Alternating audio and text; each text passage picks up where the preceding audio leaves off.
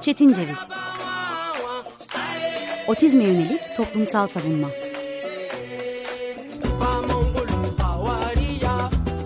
Hazırlayan ve sunan Deniz Yazgan. Merhaba, 95.0 Açık Radyo dinliyorsunuz. Ben Deniz Yazgan Şenay.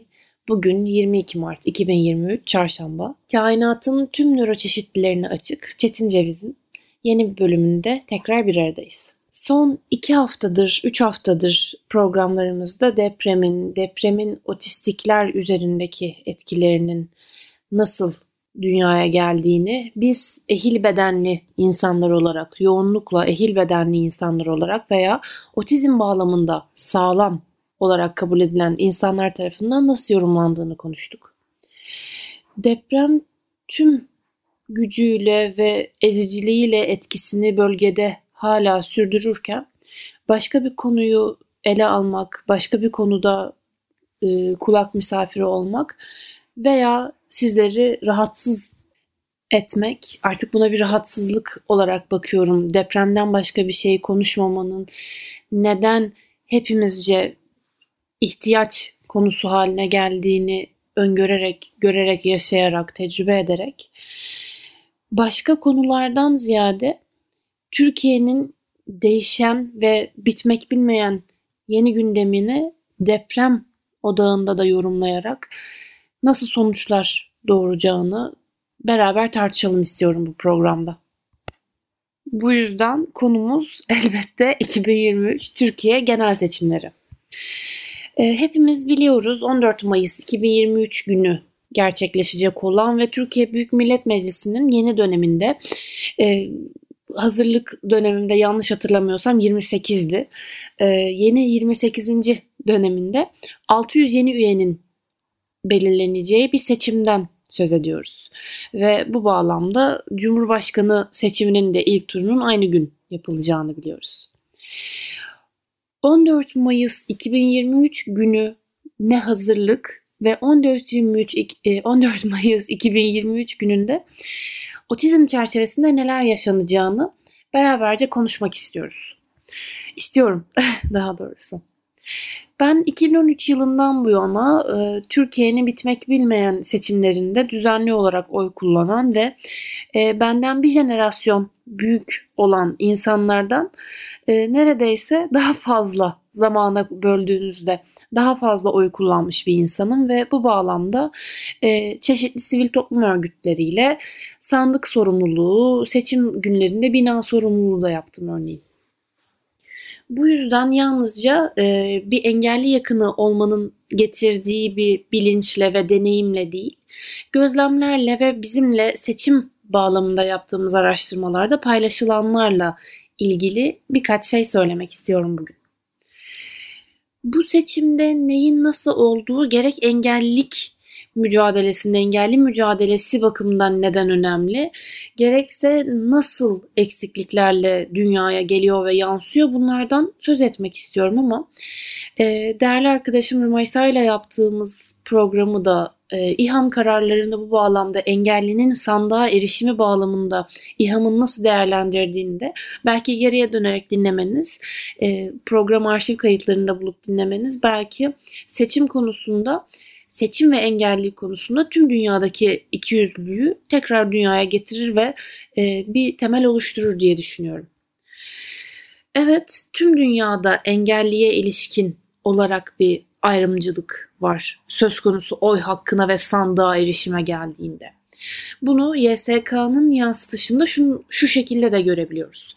Seçmen.ysk.gov.tr'ye girip doğru yerde oy kullanıp kullanamayacağınızı kontrol ettiğinizde ki eğer yapmayan dinleyicilerimiz varsa mutlaka kontrol etmelerini tavsiye ediyorum. Nerede oy kullandıklarına ilişkin son kontrol günlerindeyiz çünkü.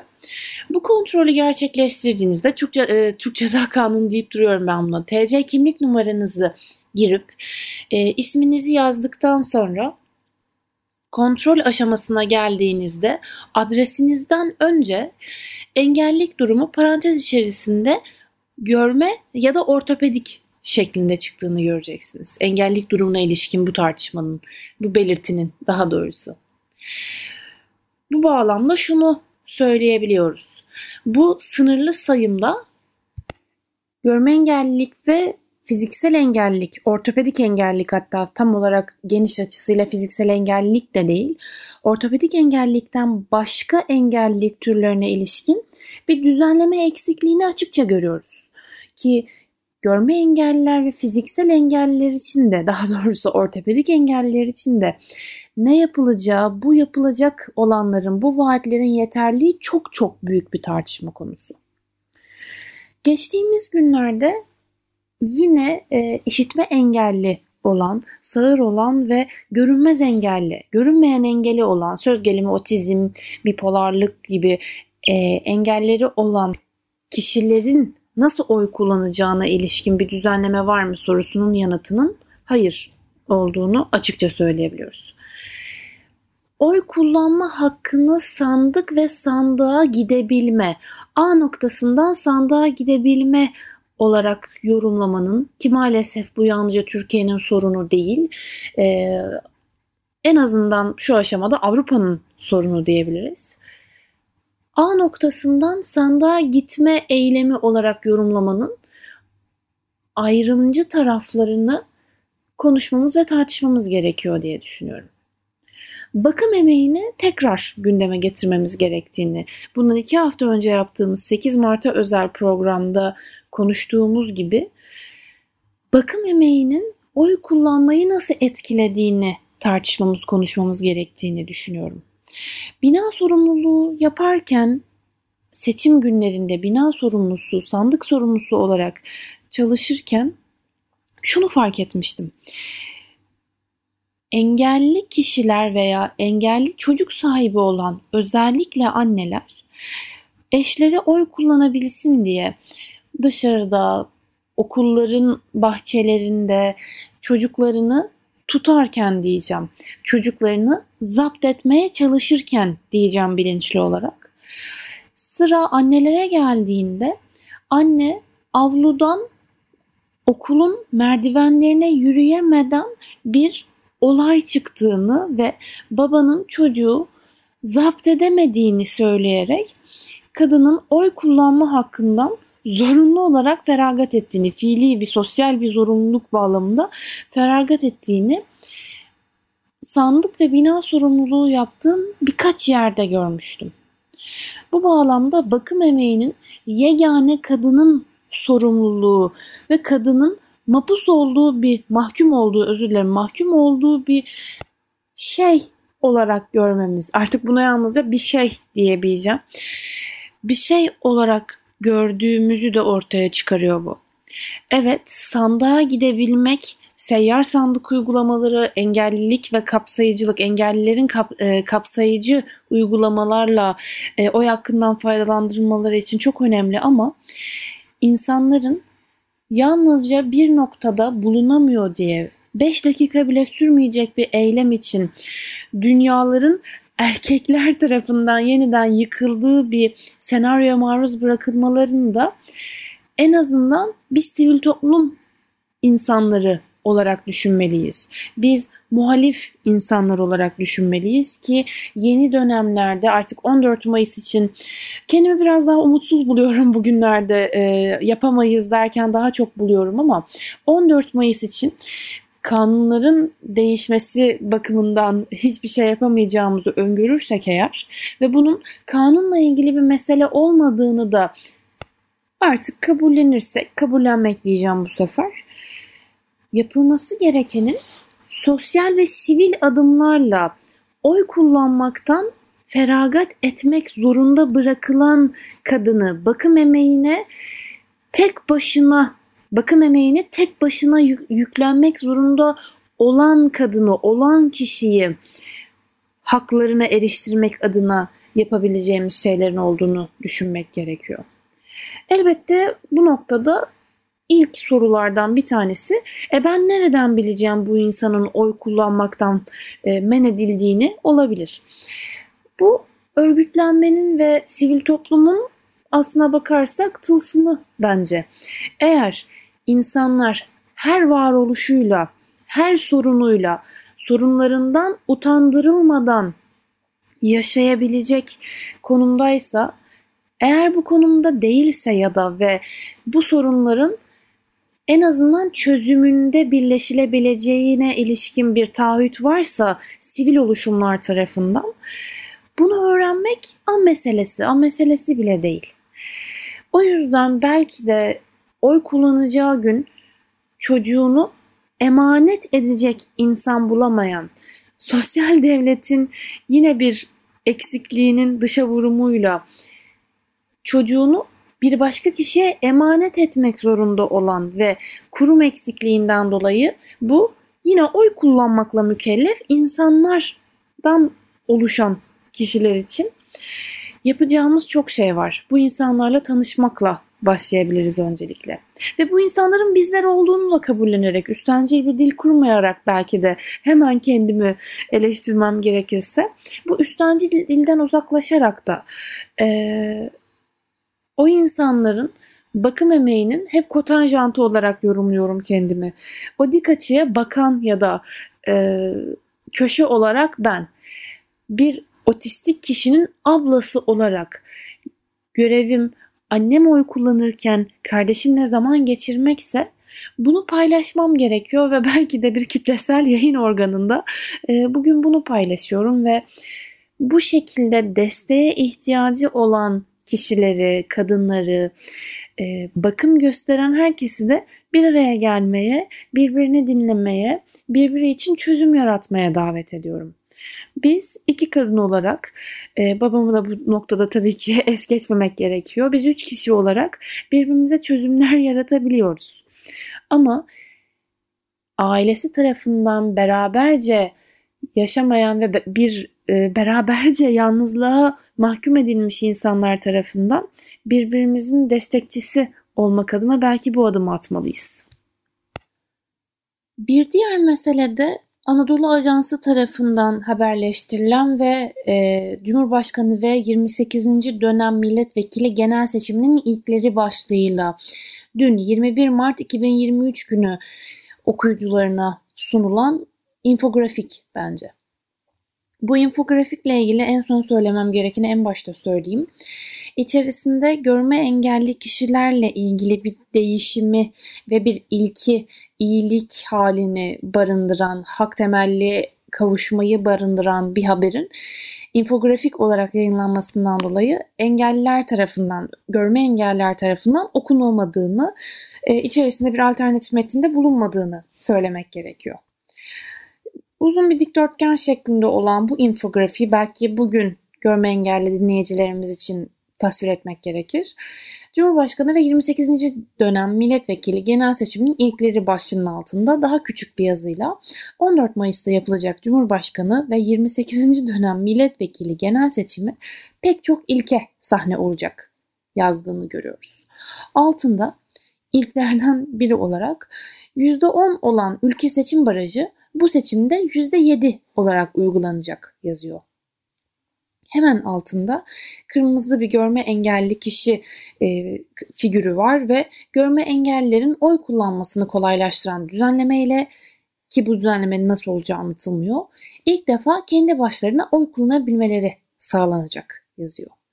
Altında bir konum içerisinde, konum raptiyesinin içerisinde bir ev şeklinde bir görselle, adresi kapanmış olması sebebiyle adres kayıt sisteminde görünmeyenler sistemde bulunan en son geçerli adres kayıtları kapsamında seçmen kütüğüne kaydedilecek yazdığını, dünya görselinin kırmızı bir dünya küresi görselinin altında yurt dışındaki seçmenler için daha önce 60 ülkede kurulan sandık 15 ülke daha eklenerek 75'e çıkarıldı yazdığını görüyoruz.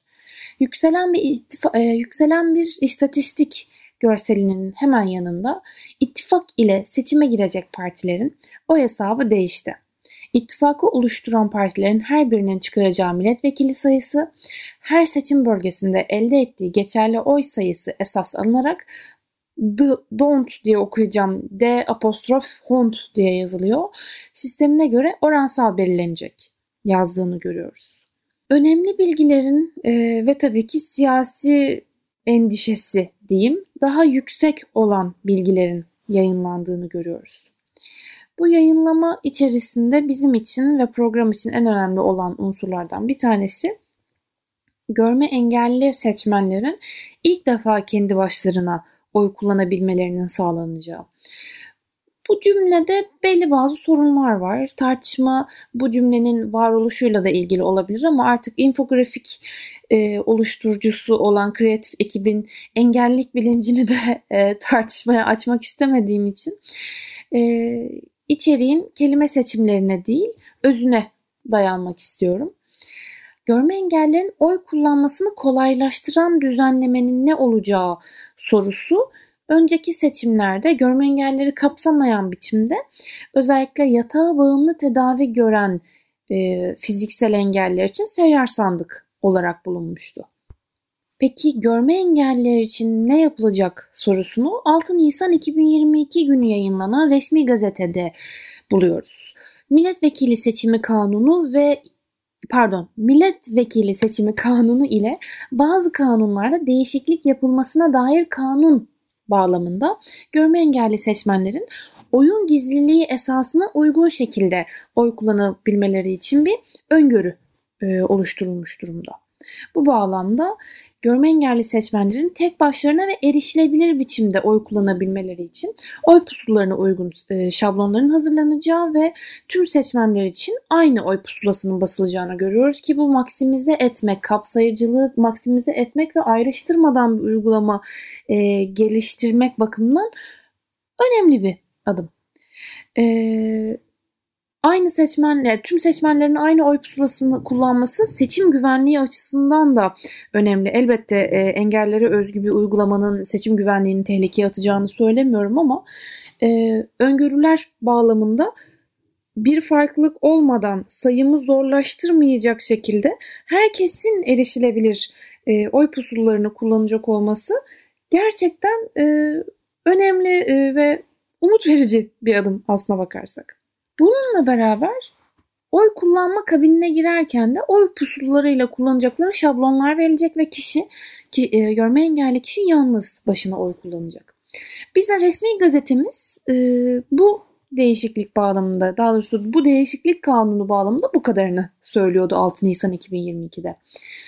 Üzerinden artık 22 Mart 2023 itibariyle neredeyse bir yıl geçmişken ilke ve esasların nasıl şekilleneceğini henüz bilmediğimizi söylemek durumundayız. Görme engelli seçmenlerin özellikle çok da aşağılayıcı bir şekilde kandırılmadan oy kullanabilmelerinin güvence altına alınmış olması gerçekten çok değerli, önemli bence de. Bunun değeri 5 yıl önce Yüksek Seçim Kurulu tarafından yapılmış bir yanlışa da dayanıyor benim görüşümde. 12 Aralık 2018 tarihli 1103 sayılı Yüksek Seçim Kurulu kararına göre mürekkep renginde şablon bastırılarak sandıklara veya her görme engelli seçmene oy pusulası dağıtılması talebi reddedilmişti. Eski kanuna dayanarak seçimlerin temel hükümleri ve seçmen kütükleri hakkında kanunun 93. maddesine dayanarak bu reddedilmişti. Engelsiz Erişim Derneği'nin yaptığı bu başvurudaki asıl amaç vatandaşın oy kullandığı deliğin kenarına mürekkep taşırması halinde oyunun açığa çıkmayacağının sağlanması idi ve bu bağlamda gerek yanlış oy kullanma gerek hileyle yanlış kişiye oy verdirme gibi meselelerin de önüne geçmek adına bir başvuruda bulunmuştu ve Yüksek Seçim Kurulu hukuku aslında özgürlüğe yönelik yorumlamayı reddederek, anayasacılık pratikleri de ayrıca bir tartışma konusudur burada, reddederek anayasadaki görme engellere ilişkin de kanun önünde eşitliği ve bu bağlamda temel hak ve özgürlükleri de reddederek bu şekilde bir karar vermişti ve ardından geçen 4 yılın sonunda kanun değişikliğiyle olumlu bir adıma doğru yola çıktığımızı, daha sonra olumlu bir adım attığımız ama yolun üzerinde olduğumuzu söylemem gerekiyor. Bizim için önemli olan meselelerden bir tanesi de şu, ilke ve esaslarını henüz bilmediğimiz uygulamanın şekli yine sağlamcı pratiği doğuracak mı?